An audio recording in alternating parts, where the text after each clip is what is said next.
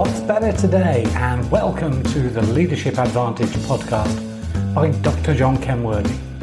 The Leadership Advantage isn't some magic pill or silver bullet to instant success as a leader, but I'm sharing the art and neuroscience of hacking expert leadership to unstuck your potential in life and work.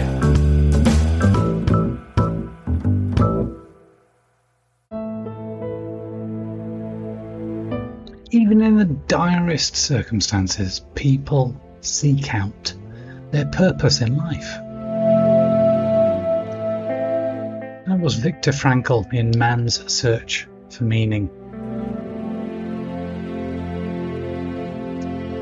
And in this week's episode, we're looking at how to make your work meaningful or meaningless. As human beings, we have a deep, innate desire to find meaning in our lives. We want to matter. For some, it's to leave a legacy, to put a ding in the universe, or to enjoy the satisfaction of a job well done. For others, it's about success, reputation, or recognition. For many who have found their true meaning, they know it's about others and less about self. And yet, for many, many more, it's an unknown, idealized, and unrealistic dream. Researchers have shown that meaningfulness is more important to employees than pay and rewards, promotions, or even working conditions. Work that is meaningful can be highly motivational performance enhancing, satisfying, and leads to greater commitment. Recently, I was running a workshop with a group of millennials, and I was unsurprised that not one of them had a clear purpose for their life. Not even a career plan, or really a semblance of any idea what they wanted, let alone why they might have been put on this earth. And my surprise was that this time not one of them has put thought into it. Usually, one or two will tentatively raise their hands that they have some sort of idea or plan for their own future. And yet, we hear so many stories that millennials seek more from jobs than a salary. They are, apparently, greatly concerned about environmental issues, climate change, social injustice, and they want to be engaged at work, yet less than 30% of them are. And they seek personal life balance in their work.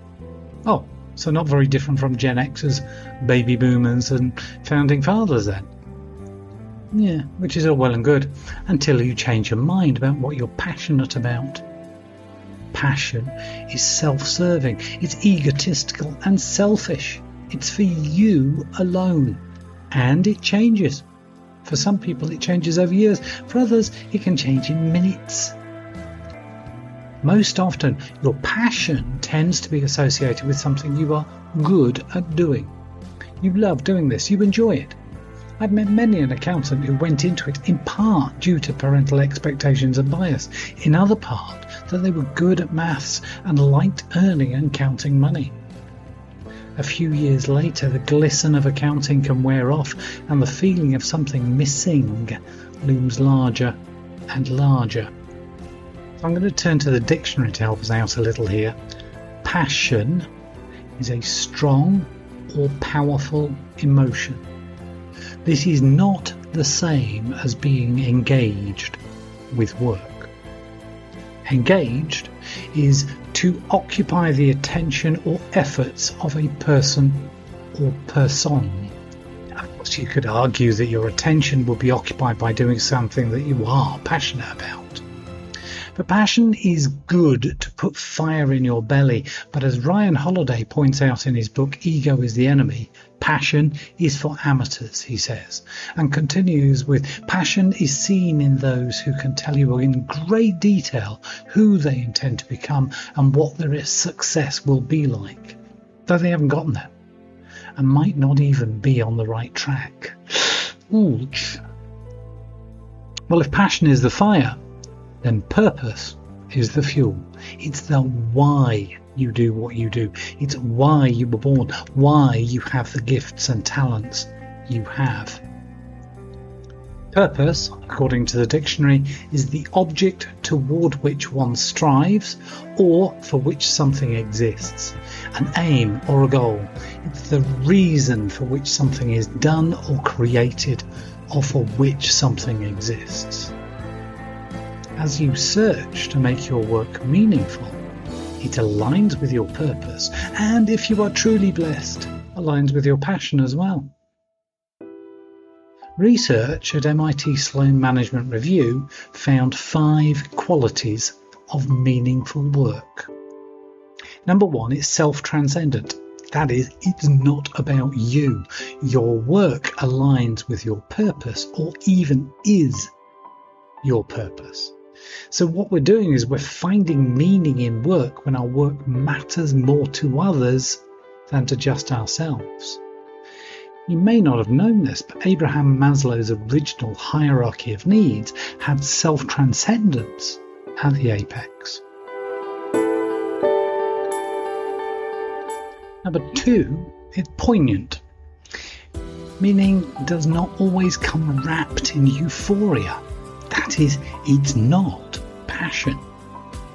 People often find their work to be full of meaning at moments associated with mixed, uncomfortable, or even painful thoughts and feelings. It's not just when they feel happy or full of joy, but often the poignant moments of deep sadness, incredible challenge, and yet having achieved something special and usually for others. Our third quality of meaningful work is it's episodic. That's, it's not sustained. Meaningfulness at work is not consistent or sustained every day. It's those moments that remind us that the work we do has purpose, matters to someone else, and has impact. We accept that there are hours, days, weeks, and maybe months of what can feel like drudgery. But in the end, oh, in the end, we get a glimpse of the joy on someone's face or see the finished work. For me, those reminders are what I call the aha moments. I see or hear in a client's voice as they get it for themselves. Our fourth quality of meaningful work is it's reflective. Meaningfulness comes to life when we reflect on it, we discuss it, or we share it with our conscious selves or others. Sure, there are feelings in the moment, but meaningfulness comes to mind when we step back and reflect on the work done and see the purpose fulfilled. Fifthly, it's personal. It's work and life integrated Meaningful work is not just about work, but also in the wider context of personal life experiences. It is especially powerful when meaningful work is seen by others who matter and recognized for the amazing work that it is. Meaningless work is much, much easier to attain, and these are seven ways that you can effectively make anyone's work meaningless or futile. Number one, disconnect people from their values. This is most easily achieved through an organisational focus on the bottom line and the individual's focus on professionalism and quality of work. Essentially, holding profit as more important over people and service. Another way you can make someone's work meaningless or futile is to take your employees for granted. Uh, don't recognise or acknowledge someone's hard work and don't appreciate staff for, well, anything. Thirdly, give people pointless work to do. Please do fill as much time as possible with bureaucratic administrative tasks, especially those not directly related to their core purpose, and lots of copy and paste of numbers into multitudinous reports and slides, focusing as much as possible on reports that don't matter and don't get read or acted upon. Fourthly, what you can do is treat people unfairly. Hype up the meritocracy you believe in, and then make sure you give the best perks to relatives, friends, and those noticeably less qualified. Pay more to some people that you like and less to others. Or generally be unpleasant, lie, and remove perks randomly. And if that doesn't work, well, you can override people's better judgment. If someone has a good idea, well, ignore it. If someone has years of experience and questions a procedure, be sure to enforce them to do it your way or else. Increase a sense of urgency at all times and encourage corner cutting. People love it when their opinions and experience don't count. And make sure you disconnect people from supportive relationships, isolate people when possible, and discourage sharing camaraderie, or any relationships. Marginalise or deliberately ostracize individuals when it's possible. And seventhly, put people at risk of physical or emotional harm. Many jobs, of course, entail physical or emotional risks, and those that do them accept those risks. Unnecessary exposure to risks, though, can make staff feel vulnerable, exposed, or terrified. The growing requirement for physical safety and health work has reduced this somewhat in recent years, so managers can turn to the more su- subtle approach of emotional harm through bullying, for example.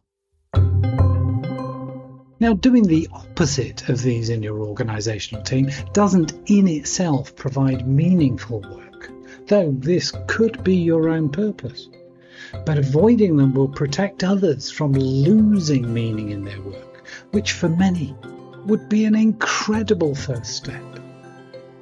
So, how do you find meaningful work? I, like many others, I have written extensively on finding your purpose or your meaning, or as Simon Sinek puts it, finding your why. And much of it is very good stuff but it takes so very long. Over the years, I've found that it's better to be as simple as possible. Firstly, remember the five qualities of meaningful work. It's not about you. It's going to be poignant. It may not be wrapped up in euphoria.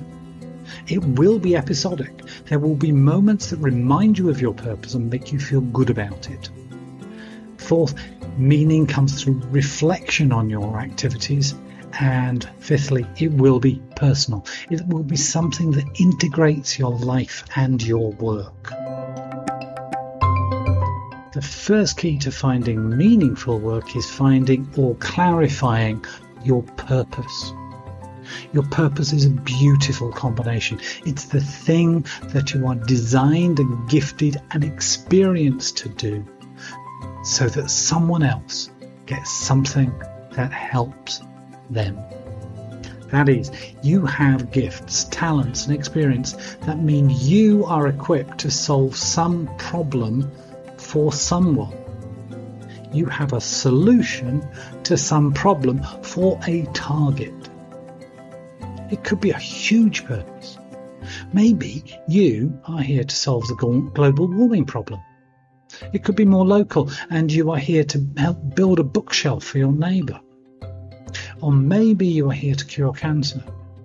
Or maybe you are here to visit cancer patients in hospital and tell them some jokes.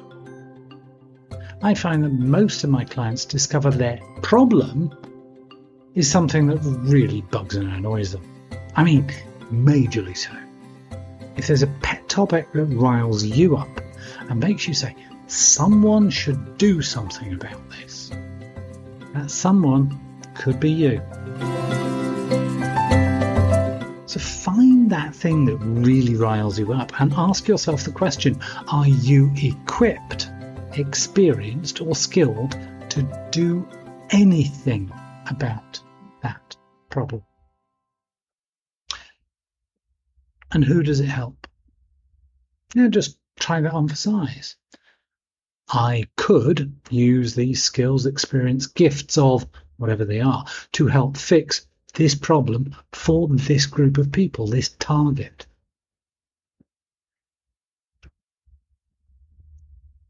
Play with it. Talk to people who know you well about it. Discuss and share your thinking with a coach or mentor. Refine it, change it, add to it, subtract from it until you have a simple statement along these lines.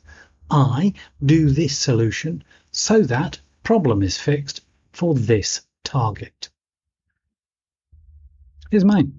I hack the art and neuroscience of expert leadership so that you unstuck your true potential in life and work. Yes, I've cheated. I put solution, target, then problem. You can too. That's it. You have the gifts and talents that equip you to solve something that really matters to you, for others who matter to you. Make a list, if it helps you, of those things that annoy and anger you in this world. Think on who suffers because of it, and do you genuinely care about them? Make a list of your gifts and talents. To help you here, consider tasks or activities that you do easily and that you enjoy.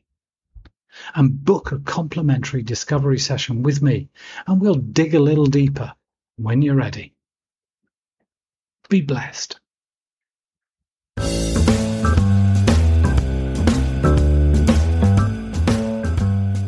I hope that you really enjoyed this episode and will share some highlights with the people you care about most. My team and I are working on a series of exciting new projects in this art and neuroscience of hacking expert leadership to unstuck your true potential in life and work. To learn more, visit leadershipadvantage.com or just search for Dr. John Kenworthy and connect with me.